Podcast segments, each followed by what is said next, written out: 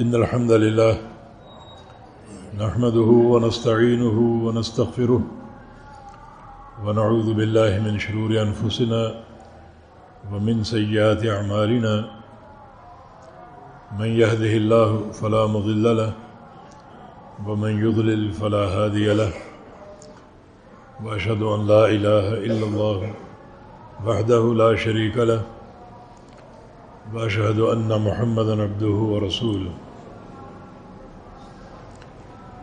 يا أيها الذين آمنوا اتقوا الله حق تقاته ولا تموتن إلا وأنتم مسلمون. يا أيها الناس اتقوا ربكم الذي خلقكم من نفس واحدة وخلق منها زوجها وبث منهما رجالا كثيرا ونساء. واتقوا الله الذي تساءلون به والأرحام إن الله كان عليكم رقيبا يا أيها الذين آمنوا اتقوا الله وقولوا قولا سديدا يصلح لكم أعمالكم ويغفر لكم ذنوبكم ومن يطع الله ورسوله فقد فاز فوزا عظيما اللهم صل على محمد وعلى آل محمد كما صليت على إبراهيم وعلى آل إبراهيم إنك حميد مجيد. اللهم بارك على محمد وعلى آل محمد كما باركت على إبراهيم وعلى آل إبراهيم إنك حميد مجيد. سبحانك لا علم لنا إلا ما علمتنا إنك أنت العليم الحكيم. رب اشرح لي صدري ويسر لي أمري. واحلل عقدة من لساني يفقه قولي. أعوذ بالله من الشيطان الرجيم. من همزه ونفخه ونفثه. بسم الله الرحمن الرحيم. تبارك الذي بيده الملك وهو على كل شيء قدير.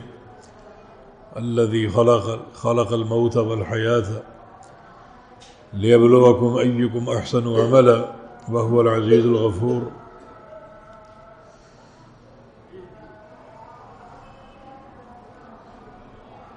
یہ سورہ ملک انتیسویں بارے کی پہلی سورہ مبارکہ ہے۔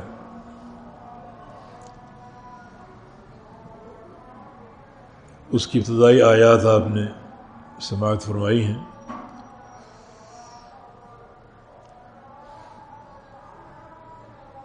سورہ ملک کے بارے میں رسول کریم صلی اللہ علیہ وسلم کا فرمان ہے کہ صورت فی القرآن ہی ثلاثون آیتن تشفع لصاحبها حتى تدخله الجنہ۔ کہ قرآن کریم کی ایک صورت ہے جس کی تیس آیات ہیں اور یہ سورہ مبارکہ اپنے پڑھنے والے کے لیے قیامت کے دن سفارش کرے گی اور اس وقت تک سفارش کرتی رہے گی جب تک اس بندے کو جنت میں نہ پہنچا دے۔ تو جنت کے داخلے تک سفارش کرتی رہے گی۔ آپ صلی اللہ علیہ وسلم نے تیس آیتوں کا ذکر فرما کر یہ اشارہ کیا ہے۔ کہ انتہائی چھوٹا سا عمل ہے۔ صرف تیس آیات پر مشتمل یہ صورت ہے۔ اور اگر اسے بکثرت پڑھا جائے تو زیادہ پڑھنے والوں کے لیے یہ صورت قیامت کے دن شفاعت کرے گی۔ نبی علیہ السلام کی عادت مبارکہ رات کو سونے سے قبل یہ صورت پڑھنے کی احادیث میں مذکور ہے۔ اس کے ساتھ ساتھ اگر اس کے مضامین پر غور کیا جائے، کیونکہ ہر صورت اپنے مضمون کی بنا پر بھی اہمیت کی حامل ہو سکتی ہے۔ جیسے سورہ اخلاص ہے۔ جس کو ثلث القرآن قرار دیا گیا ہے۔ ان حالت عدل ثلث القرآن۔ یہ سورہ اخلاص قلح اللہ احد۔ ایک تہائی قرآن کے برابر۔ اور یہ صورت چھوٹی سی، مگر اس کے مضامین بہت ہی عرفہ اور اعلیٰ جیسے ایک صحابی ہر نماز میں یہ صورت پڑھا کرتا تھا۔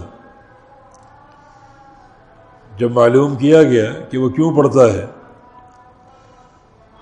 تو اس نے کہا کہ انی وحب ہوا مجھے اس صورت سے محبت ہے۔ انہا صفت الرحمن،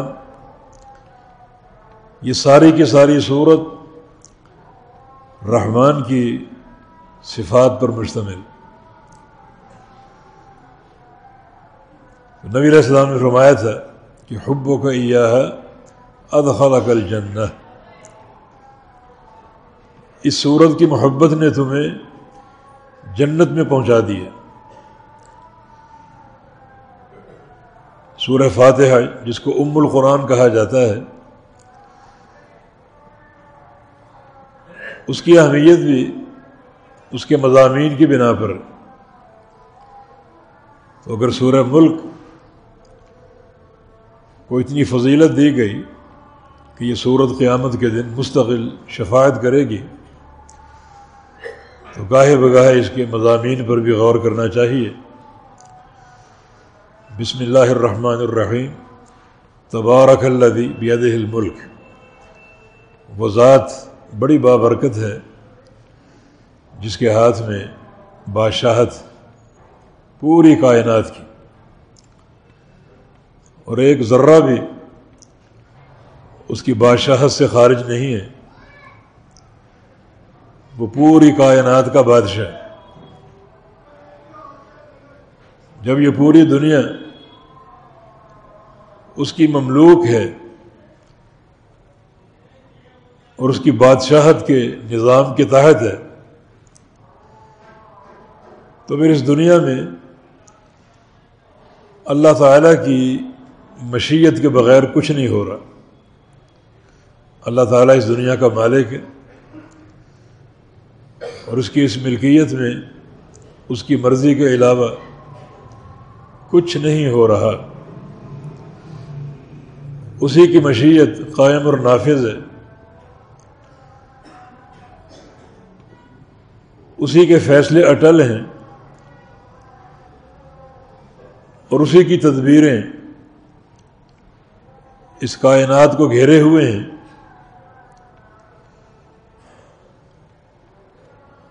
اللہ رب العزت کی ملکیت جو ہے، اس کو تین اقسام میں تبدیل، تقسیم کر سکتے ہیں۔ ایک ملکیت قدری کہلاتی ہے اور وہ اس کی تقدیر کے فیصلے۔ ان اللہ کتب مقادیر الخلائق۔ قبل یخل قسم آباد میں خمسین الفسن اللہ رب العزت نے آسمانوں اور زمینوں کی تخلیق کے پچاس ہزار سال قبل تمام مخلوقات کی تقدیریں لکھ دی تھیں۔ وہ اس کے فیصلے ہیں جو لکھے جا چکے اور وہی فیصلے نافذ ہوتے رہیں گے، قیامت تک اور قیامت کے بعد بھی۔ جف القلم ماہ وقائے جو کچھ ہونے والا ہے اسے لکھ کر قلم خشک ہو چکی۔ تو تمام قدری فیصلوں کا مالک اللہ رب العزت۔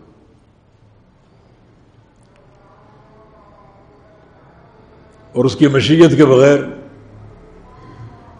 اس کائنات میں کچھ نہیں ہو رہا، نہ کوئی کچھ کر سکتا ہے۔ جس پر ایمان لانا ضروری، اللہ تعالیٰ کے علاوہ کسی کو اس کائنات میں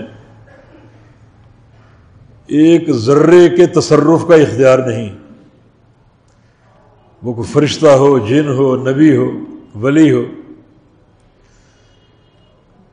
سارے اللہ تعالیٰ کے امر کے تابع ہیں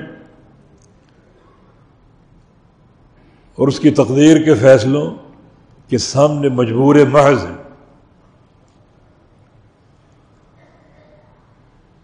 دوسری قسم جو ہے، وہ اللہ تعالیٰ کے شرعی فیصلے، امور شرعیہ۔ یہ اختیار بھی اللہ رب العزت کے پاس ہے۔ ہر ایک کے لیے شریعت بنانا، دین بنا کر نازل کرنا۔ جتنے بھی شرعی فیصلے ہیں، اللہ رب العزت کے اختیار میں ہیں۔ اور کسی شخص کے پاس، کسی امام کے پاس، کسی مشتحد کے پاس، کسی فقیح کے پاس کسی ایک فیصلے کا بھی اختیار نہیں۔ لکل جالنا من کم شرعتم من حاجہ سب کے لیے شریعت ہم نے بنائی ہے۔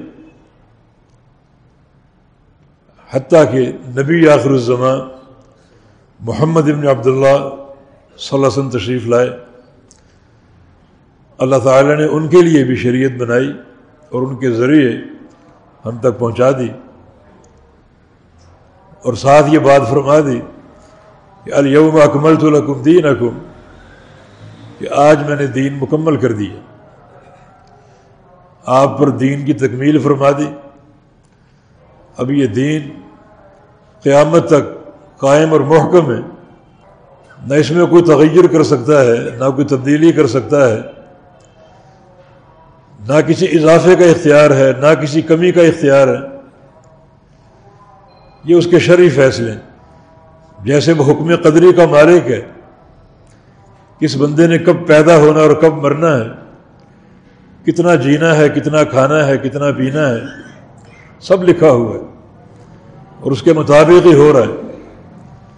ویسے اس کے شرعی فیصلے عقیم الصلاح نماز قائم کرو۔ اور نماز کیسے قائم کرو؟ جیسے اللہ نے تعلیم دی اپنے پیارے پیغمبر کے ذریعے، کتب علیکم السیام روزے فرد ہیں۔ اللہ رب العزت کا شرعی فیصلہ ہے۔ اور طریقہ رسول اللہ صلی اللہ علیہ وسلم کا بآت الزکات زکوٰۃ دو۔ شرعی حکم ہے۔ اور طریقہ رسول اللہ صلی اللہ علیہ وسلم کا۔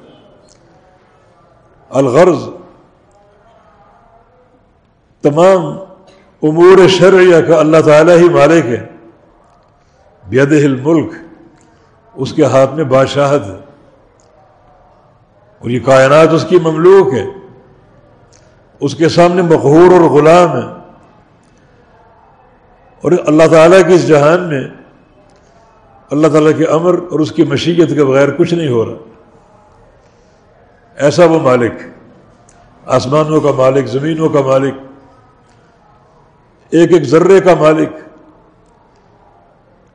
جن کو تم اللہ کی سوا پکارتے ہو، وہ سارے مل کر بھی کھجور تو کیا، اس کی گٹھلی تو کیا، گٹھلی کے اندر ایک باریک دھاگا سا ہوتا ہے کتمیل اس کے بھی مالک نہیں ہے۔ اللہ تعالیٰ ہی مالک ہے، مالک الملک ہے، مالک الاملاک ہے۔ دنیا کا مالک ہے، آخرت کا مالک ہے۔ اور آخرت میں اس کے حکم کی تیسری قسم جو ہر حال میں نافذ ہوگی، وہ اس کے جزائی فیصلے۔ سارے بندوں کا حساب اللہ ہی نے لینا ہے۔ اور کامیابی اور ناکامی کے فیصلے۔ اللہ تعالیٰ نے کرنے یہ حکم جزائی کہلاتا ہے جو اللہ ہی کے اختیار میں نبیوں تک کا وظیفہ رب سلم رب سلم ہوگا۔ یا اللہ سلامتی عطا فرما دے سلامتی عطا فرما دے۔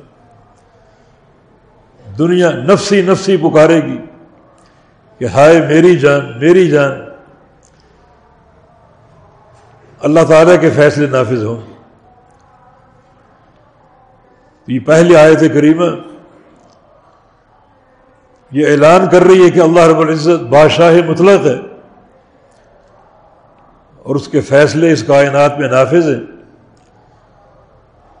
یہ دنیا اس کی مملوک ہے اور وہ اس پوری دنیا کا مالک ہے اور اس کی مرضی اور مشیت کے علاوہ کچھ نہیں ہو رہا۔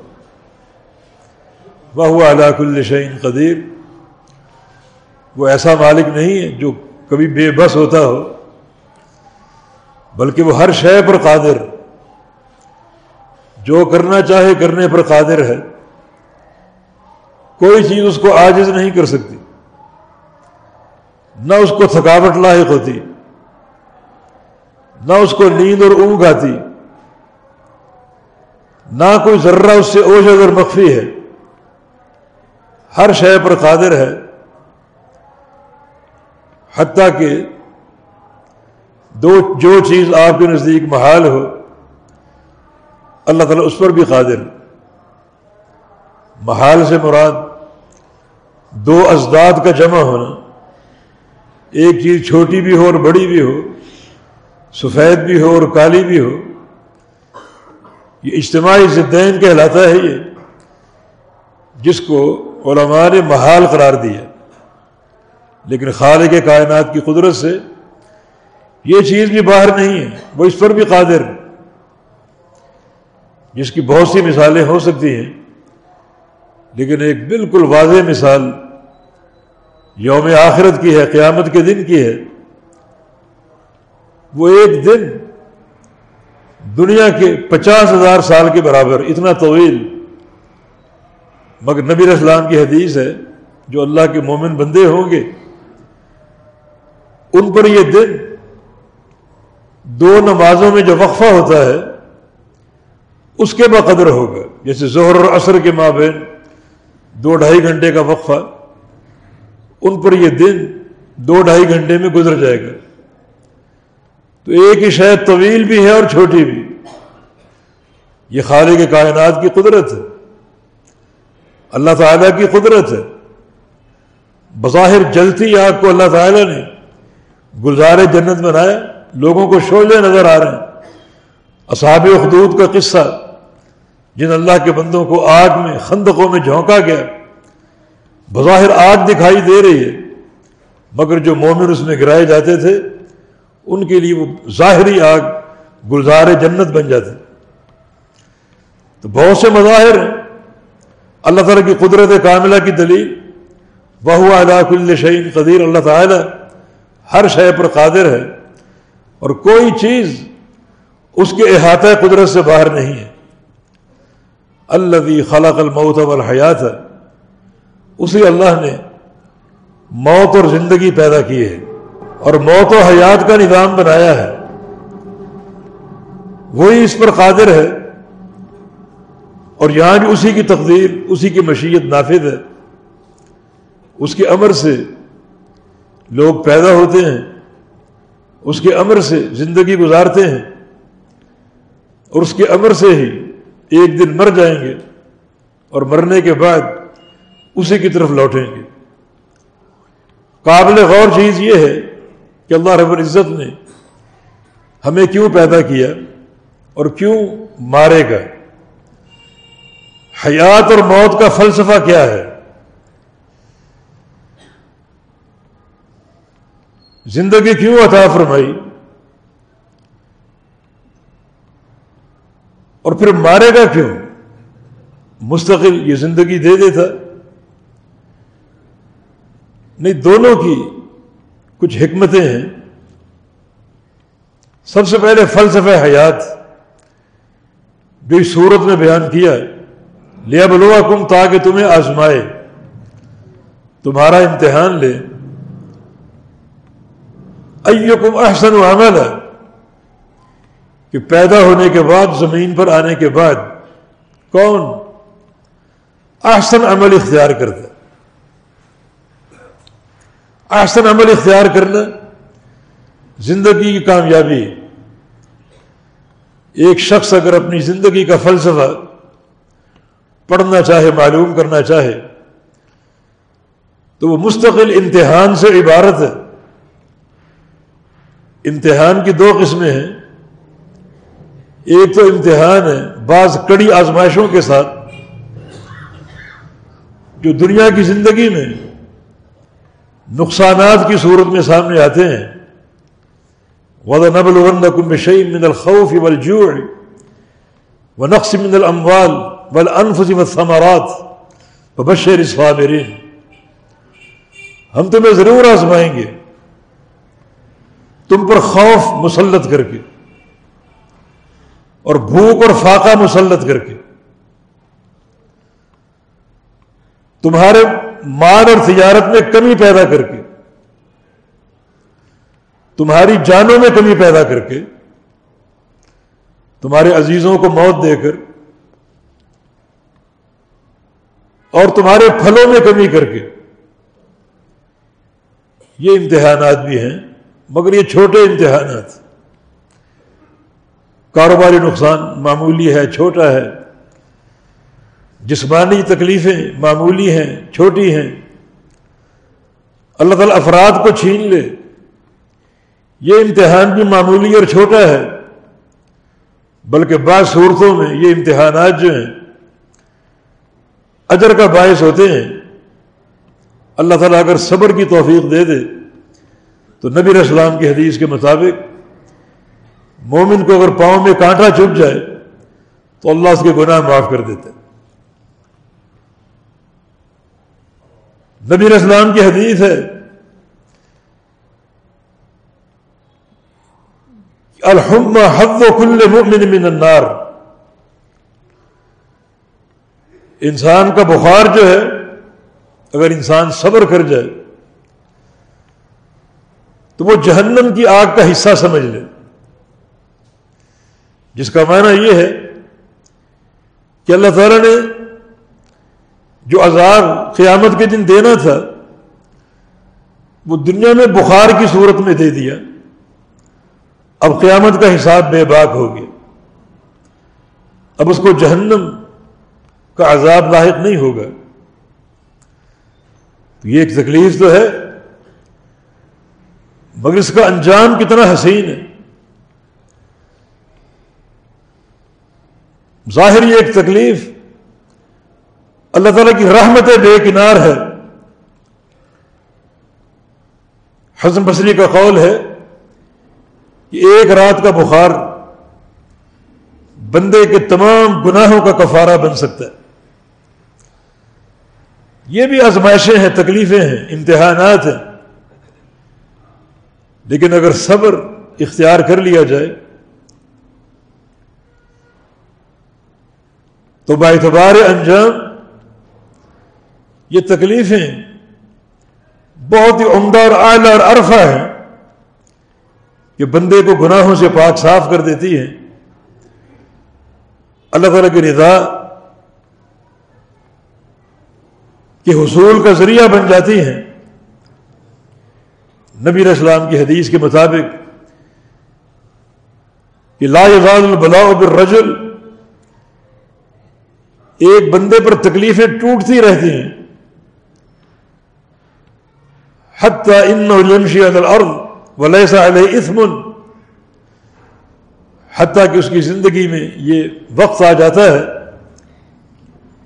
کہ وہ زمین پر چلتا پھرتا ہے اور اس کے ذمے کوئی گناہ نہیں ہوتا بالکل پاک صاف ہو چکا ہوتا یہ بھی امتحانات۔ لیکن اصل جو فلسفہ حیات ہے، اصل جو امتحان ہم پر ہر گھڑی قائم ہے، وہ عمل کے تعلق سے ہے۔ لیا بلوکم ایکم احسن عمل ہے اللہ نے زندگی کیوں دی؟ تاکہ احسن عمل کے تعلق سے تمہیں آزمائے اور تمہارا امتحان لے۔ جو ہر گھڑی قائم ہے اور ہر گھڑی کے امتحان میں کچھ بندے کامیاب ہو جاتے ہیں اور کچھ بندے ناکام ہو جاتے ہیں۔ ہر گھڑی سے مراد یہ ہے کہ شب و روز کے جو اوقات ہیں ان میں ہر وقت ہر گھڑی، کوئی نہ کوئی عمل اللہ تعالی کی طرف سے مقرر ہے جو آپ نے کرنا ہے۔ جب وہ گھڑی داخل ہوتی ہے تو آپ کا امتحان شروع ہو جاتا ہے۔ جیسے جمعے کی گھڑی ہے، اللہ تعالیٰ کی آزمائش شروع ہو چکی۔ کچھ بندے مساجد کی زینت بن جاتے ہیں۔ اور جمعے کے تقاضے پورے کرتے ہیں۔ مگر اب بھی آپ باہر جا کر دیکھیں تو بازار دکانیں کھلی پڑی ہیں اور لوگوں کو جمعے کی ادائیگی کی ہوش نہیں ہے۔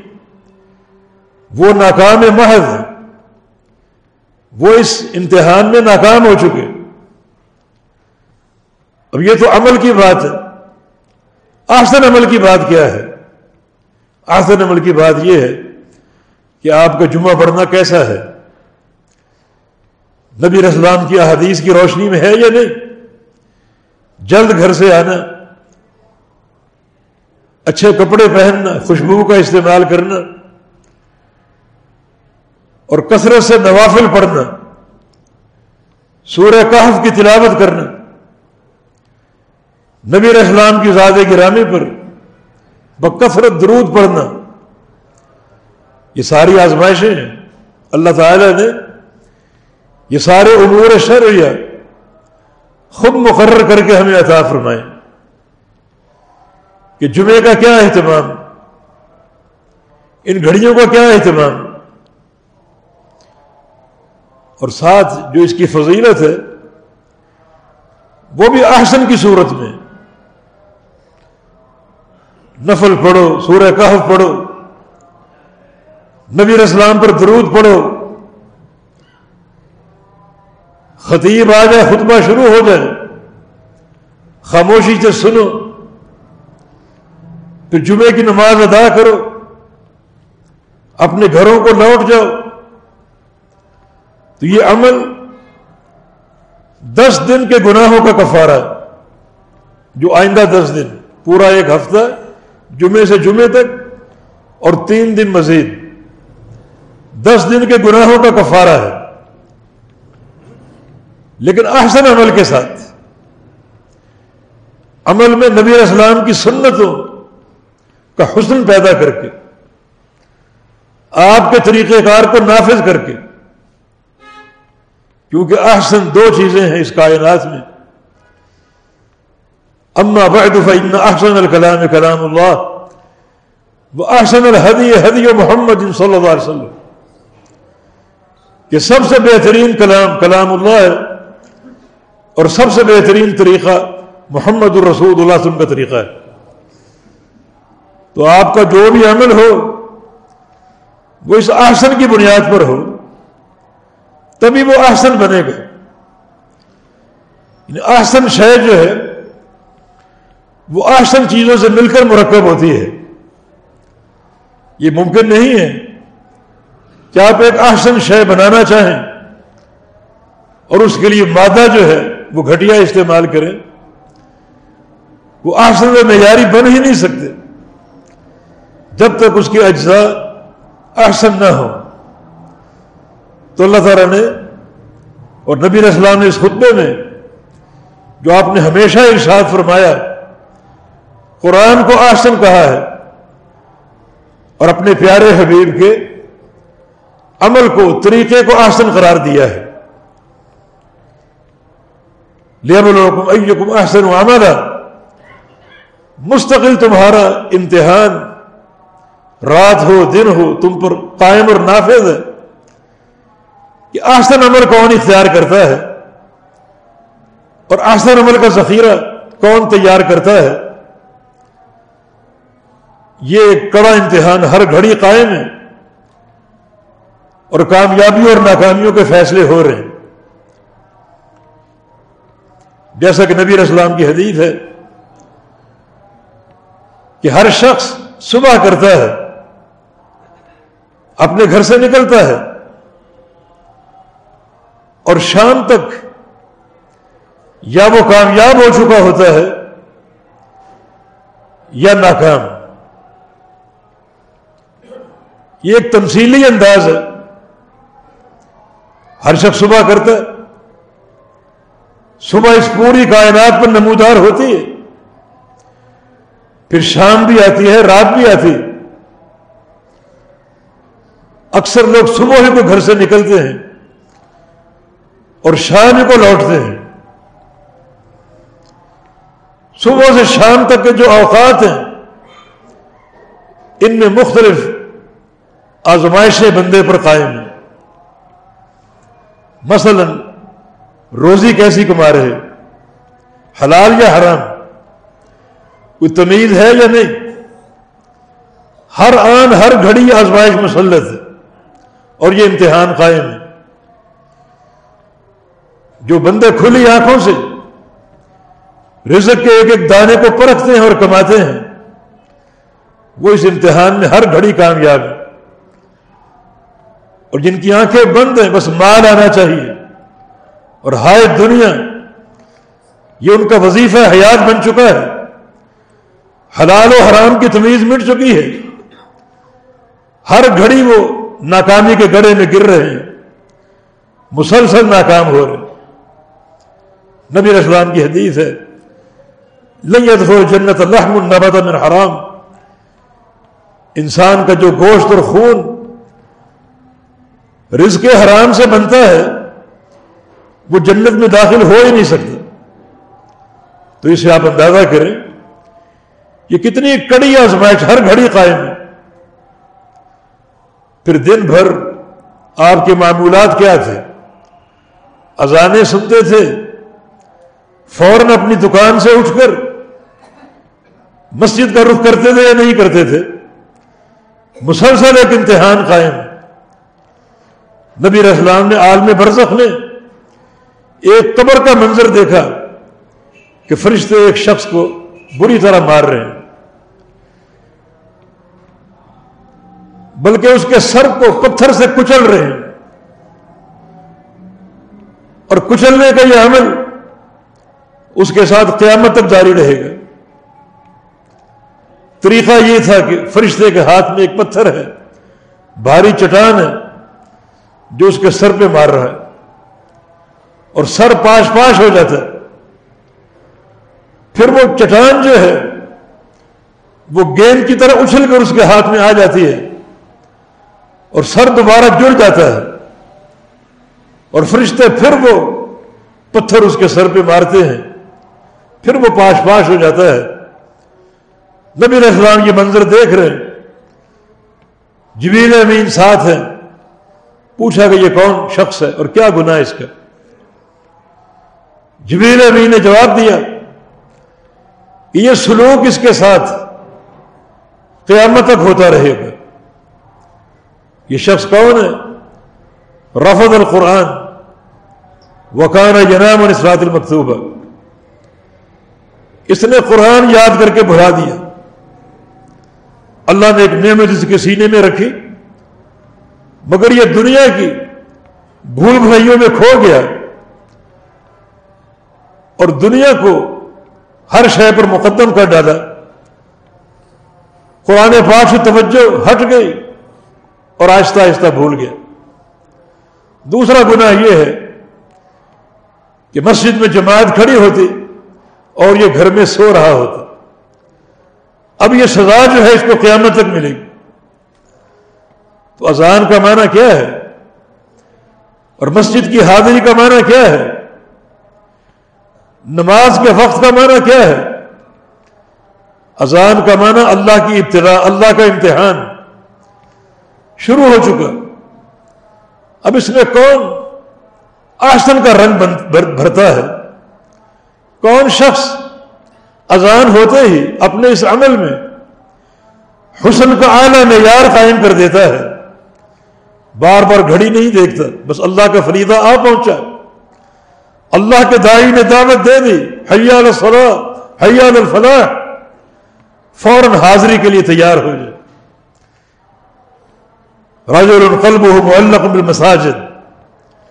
جس شخص کا دل معلق ہو مسجد کے ساتھ، اللہ تعالیٰ قیامت کے دن اس کے اس آسن عمل پر اسے اپنے عرش کا سایہ تھا فرما دے گا۔ جہاں سورج ایک میل کے فاصلے پر کھڑا ہوگا اور لوگ بری طرح پسینوں میں گھرے ہوں گے، انتہائی شدت اور حدت کا عالم ہوگا۔ مگر یہ شخص جس کا دل اٹکا ہوا ہے مسجد کے ساتھ، مسجد کی محبت، نماز کی ادائیگی کی محبت اللہ اس شخص کو اس کے اس آسن عمل کا بدلہ دے گا کہ اسے میدان محشر میں سورج کی گرمی سے بچا لے گا اور اپنے عرش کا سایہ تھا فرما دے گا۔ بنتظار اسرات بعد صلاح جو شخص ایک نماز پڑھ کے دوسری کا انتظار شروع کر دے۔ انتظار کا معنی یہ نہیں ہے کہ مسجد میں بیٹھا رہے۔ انتظار کا معنی یہ ہے کہ نماز اس کے دھیان اور توجہ سے غائب نہ ہو۔ بار بار گھڑی دیکھ رہا ہے، نماز کے وقت کا انتظار ہے، کام کاج بھی ہو رہا ہے اور توجہ اور دھیان بھی نماز کی طرف ہے۔ تو اس کا معنی یہ شخص جو ہے، وہ جو احسن کا امتحان ہے، اس میں کامیاب ہے۔ اور جن کو کاروبار سے محبت ہے، اذانیں سن رہے، پرواہ نہیں نمازیں اس کے سامنے قائم ہو رہی ہیں، کوئی پرواہ نہیں، کوئی توجہ نہیں۔ بری طرح ناکام ہے تو ابتلا کی یہ گھڑی، امتحان کی یہ گھڑی ہر آن موجود ہے۔ اور یہ فلسفہ حیات ہے۔ ہم نے تمہیں زندگی کیوں دی؟ اس لیے نہیں کہ تم شترے بے مہار بن کر جو چاہو کرو، معصیتیں کرو، گناہ کرو، بلکہ زندگی اس لیے تھی کہ اس کو احسن بنا لو۔ حیات طیبہ بنا لو تاکہ جب اخروی فیصلے ہوں تو آج کے حیات طیبہ جو ہے وہ قیامت کے حیات طیبہ کا ذریعہ بن جائے اور باعث بن جائے۔ یہ فلسفہ حیات ہے۔ ہر آن امتحان قائم ہے۔ مثلا عقیدے کا، توحید کا امتحان ہر گھڑی مسلط ہے۔ ہر آن، ہر گھڑی، ہر لمحہ، ہر لحظہ حفاظت توحید کی ضرورت ہے۔ بما خلقت الجن والانس الا ليعبدون۔ میں نے انسانوں اور جنوں کو صرف اپنی عبادت کے لیے پیدا کیا ہے، اپنی توحید کے فہم کے لیے اور اپنی توحید کی معرفت کے لیے۔ یہ امتحان تو ہر سانس کے ساتھ جاری ہے۔ کسی لحظہ اگر شرک آ گیا تو پوری زندگی معطل اور بیکار ہو گئی۔ ہر لحظہ توحید کی حفاظت کی ضرورت ہے اور یہ بڑا کڑا امتحان ہے۔ اس لیے محمد الرسول اللہ صلی اللہ علیہ وسلم نے ایک وظیفہ ہمیں بتایا کہ اگر بھول چوک سے شرک ہو جائے، تو اس وظیفے کی برکت سے اللہ رب العزت اس شرک سے بری کر دے گا، اس شرک کو معاف کر دے گا۔ اور وہ ہے رات کو سونے سے قبل سورہ کافرون کی تلاوت کرنا۔ بسم اللہ الرحمن الرحیم۔ قل یا ایوہ الکافرون لا اعبد ما تعبدون. یہ پوری سورت پڑھ کر رات کو سو جائے۔ تو اس دن جو بھولے سے شرک ہو گیا، بندے کے دھیان میں نہ رہا، بے توجہی میں ہو گیا، تو کچھ ہی مطلب برات میں شرک اللہ اس شرک سے بری کر دے گا۔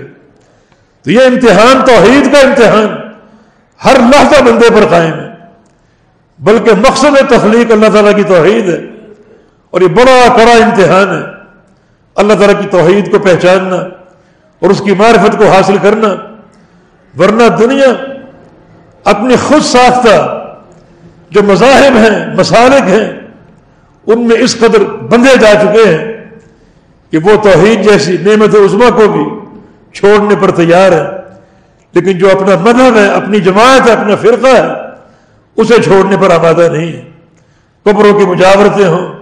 قبروں پر سجدے ہوں قبروں پر طواف ہو، قبروں پر عمارتیں بنے، قبروں پر لکھا جائے، قبروں پر دیے جلائے جائیں، قبروں پر چادریں چڑھائی جائیں، پھول نچھاور کیے جائیں، یہ سارے کام وہ کریں گے۔ میں اپنی مسلک کی محبت کی خاطر۔ حالانکہ سارے بھیانک شرک ہیں اور پرلے درجے کی بدعقیدگی ہے، تو یہ بندے اپنے امتحان میں ناکام ہیں۔ ہر لحظہ توحید کی آزمائش ہر انسان پر قائم ہے اور مسلط ہے۔ اور وہ لوگ خوش نصیب ہیں جو تعداد میں کم ہیں، جو اس امتحان میں کامیاب ہو جائے لیا ایکم احسن عملہ ہم نے نظام حیات پیدا کیا ہے تاکہ تمہیں آزماتے رہیں کہ احسن عمل کون کرتے ہر لحظہ ایک سوچ برقرار رکھو اپنے اندر۔ اور وہ ہے، ہر گھڑی کو بتانا، ہر گھڑی کو گزارنا، اللہ کے پیارے پیغمبر کے طریقے اور آپ کی سنت کے مطابق۔ دلوں میں اللہ کے پیغمبر کی محبت ایسی بھر لو کہ ایک انسان کا ظاہری عمل آپ کی سنت پر قائم ہو جائے، کیونکہ اللہ کے حبیب کی محبت کا اصل تقاضا آپ کی پیروی ہے اور آپ کی سنتوں کی اتباع ہے۔ یہ امتحان بھی ہر آن بندے پر قائم ہے۔ ہر گھڑی کے لیے نبی اسلام کی سنتیں موجود ہیں۔ سفر میں آپ کیسے ہوتے تھے؟ حضر میں کیسے ہوتے تھے؟ بازار میں کیسے ہوتے تھے؟ گھر میں کیسے ہوتے تھے؟ اور مسجد میں کیسے ہوتے تھے؟ راتوں میں کیسے ہوتے تھے؟ دنوں میں کیسے ہوتے تھے؟ ہر وقت اللہ کے پیارے پیغمبر کے معمولات اور آپ کی سنتیں ہمارے سامنے موجود ہیں۔ مسجد میں داخل ہونا، مسجد سے نکلنا، باتھ روم میں داخل ہونا، باتھ روم سے نکلنا، سونا، جاگنا، اٹھنا، کیسے سونا ہے؟ سوتے سوتے آنکھ کھل جائے، کیا کرنا ہے؟ اٹھ کر بیدار ہو کر کیا کرنا ہے؟ سارے معمولات موجود ہیں۔ تو سنت کی اتباع کا امتحان بھی ہر گھڑی ہر بندے پر قائم ہے۔ اور وہ بندہ یقیناً کامیاب قرار پائے گا جو اپنے، اپنی زندگی کو، اپنی اس حیات کو آسر کے نقطے پر قائم کر لے اور اس امتحان میں، آزمائش میں کامیاب ہونے کی کوشش کرے۔ نبی السلام کی ایک حدیث بتانی ہے آپ کو۔ صحیح بخاری کی حدیث ہے۔ اذا اسلم العبد فحسن اسلام ہو ایک بندہ اگر اسلام میں داخل ہو گیا، چاہے وہ پیدائشی داخل ہو یا بعد میں تحقیق کر کے داخل ہوا، الغرض اب وہ مسلمان ہو چکا۔ فاصلہ اسلام ہو اور اس کا اسلام اچھا ہو جائے۔ یہ ایک اشارہ ہم دے رہے ہیں کہ اسلام اور اچھا اسلام فرق ہے دونوں میں۔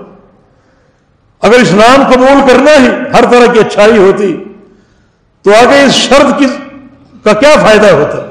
ان اسلام میں آ جائے اور اسلام کو اچھا کر لے، اسلام کو سنوار لے۔ حسن اسلام کیسے پیدا ہوگا؟ کیا اس کے طرق ہیں؟ اور کیا اس کا صلہ اور اجر ہے؟ یہ صحیح بخاری کی حدیث آپ کو بتائے گی۔ تو انشاءاللہ وقت آنے پر بیان کریں گے۔ اللہ کی توفیق سے اللہ تعالی ہمیں احسن اسلام کے نقطے پر قائم رہنے کی توفیق عطا فرما دے ہمارے اسلام میں اللہ رب العزت حسن پیدا کر دے سنوار دے، سجا دے۔ وہ طریقے، وہ چیزیں اور وہ امور جو اسلام کی سجاوٹ کا باعث بنتے ہیں، اللہ ہمیں ان کا فہم عطا فرما دے تاکہ ان پر عملی جامہ پہنا کر اپنے اسلام کو سنوار لیا جائے اور اپنے اسلام میں حسن پیدا کیا جائے، جس کے نتیجے میں وہ سارے محاسن جس کا فائدہ موجود ہے، وہ ہم کو حاصل ہو سکے۔ بب اللہ تعالیٰ توفیق اقول قولی هذا، واستغفر الله لي ولكم واخر دعوانا ان الحمد لله رب العالمين